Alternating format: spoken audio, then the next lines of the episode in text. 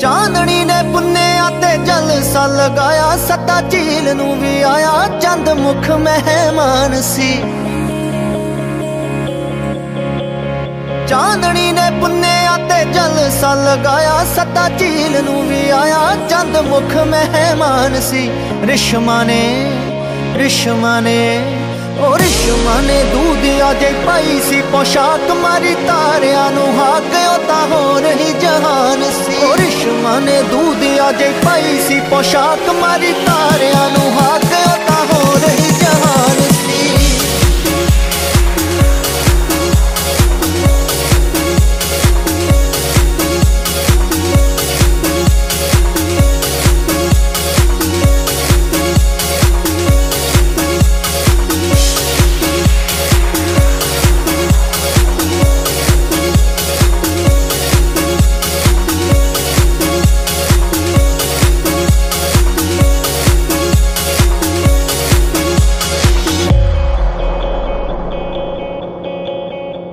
ਸੀ ਰੁੱਖਾਂ ਥੱਲੇ ਡਿੱਗੇ ਪੈਸੀ ਹੋ ਕੇ ਲੱਟ ਬੋਰੇ ਜੀ ਸ਼ਰਾਬੀ ਹੋ ਗਏ ਪੋਰੇ ਪੀ ਕੇ ਤੁਪਕਾ ਤਰੇੜਦਾ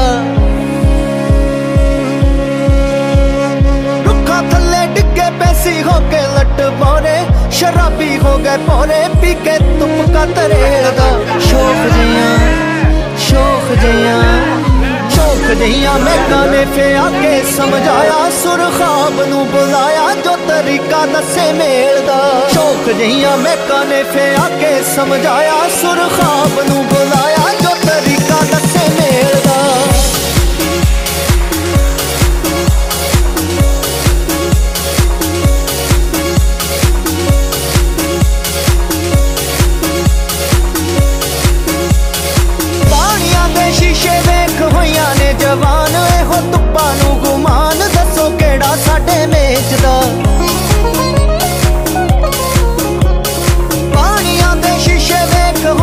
ਨੇ ਜਵਾਨ ਤੁੱਪਾਂ ਨੂੰ ਗੁਮਾਨ, ਦੱਸੋ ਕਿਹੜਾ ਸਾਡੇ ਮੇਚ ਦਾ ਮੌਸਮਾਂ ਨੇ ਦਿੱਤੇ ਫੇ ਬਿਆਨ ਵੀ ਜਵਾਬੀ ਹੋ ਗਈ ਗੁਫ਼ਤਗੂ ਯੋ ਨਾ ਵੀ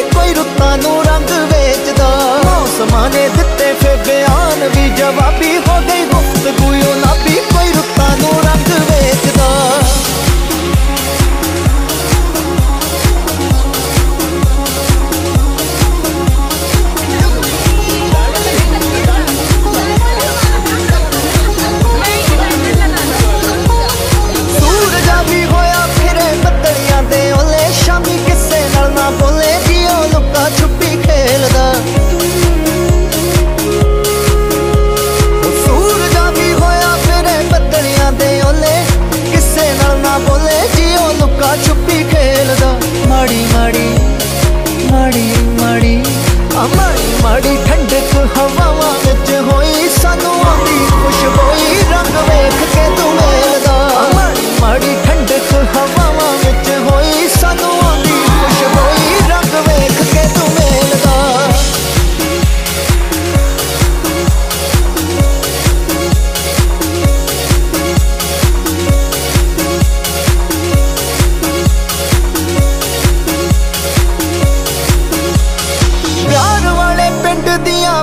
ਦੀਆਂ ਮਹਿਕਦੀਆਂ ਜੂਹਾਂ ਅੱਗੇ ਸੰਦਲੀ ਬਰੂਹਾਂ ਤੇ ਬਲੌਰੀ ਦਹਲੀਜ਼ ਹੈ।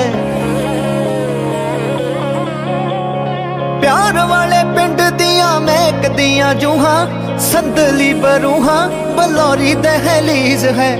ਦਿਲਾਂ ਵਾਲੇ ਕਮਰੇ ਚ ਨੂਰ ਹੋਵੇਗਾ ਜੀ, ਹਾਂ, ਜ਼ਰੂਰ ਹੋਵੇਗਾ ਕਿ ਇਸ਼ਕ ਰੋਸ਼ਨੀ ਦੀ ਚੀਜ਼ ਹੈ। ਦਿਲਾਂ ਵਾਲੇ ਕਮਰੇ ਚ ਨੂਰ ਹੋਵੇਗਾ ਜੀ, ਹਾਂ, ਜ਼ਰੂਰ ਹੋਵੇਗਾ ਕਿ ਇਸ਼ਕ ਰੋਸ਼ਨੀ ਦੀ ਚੀਜ਼ ਹੈ।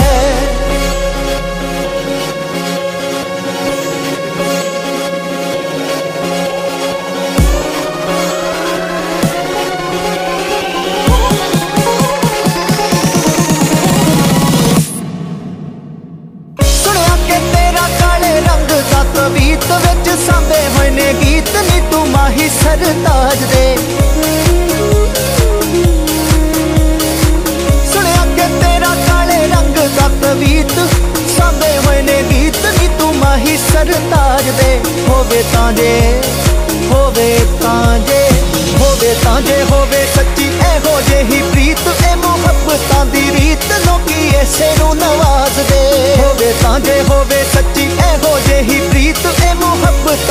ਗੀਤ ਲੋਕੀ ਐਸੇ ਨੂੰ ਨਵਾਜ਼ਦੇ।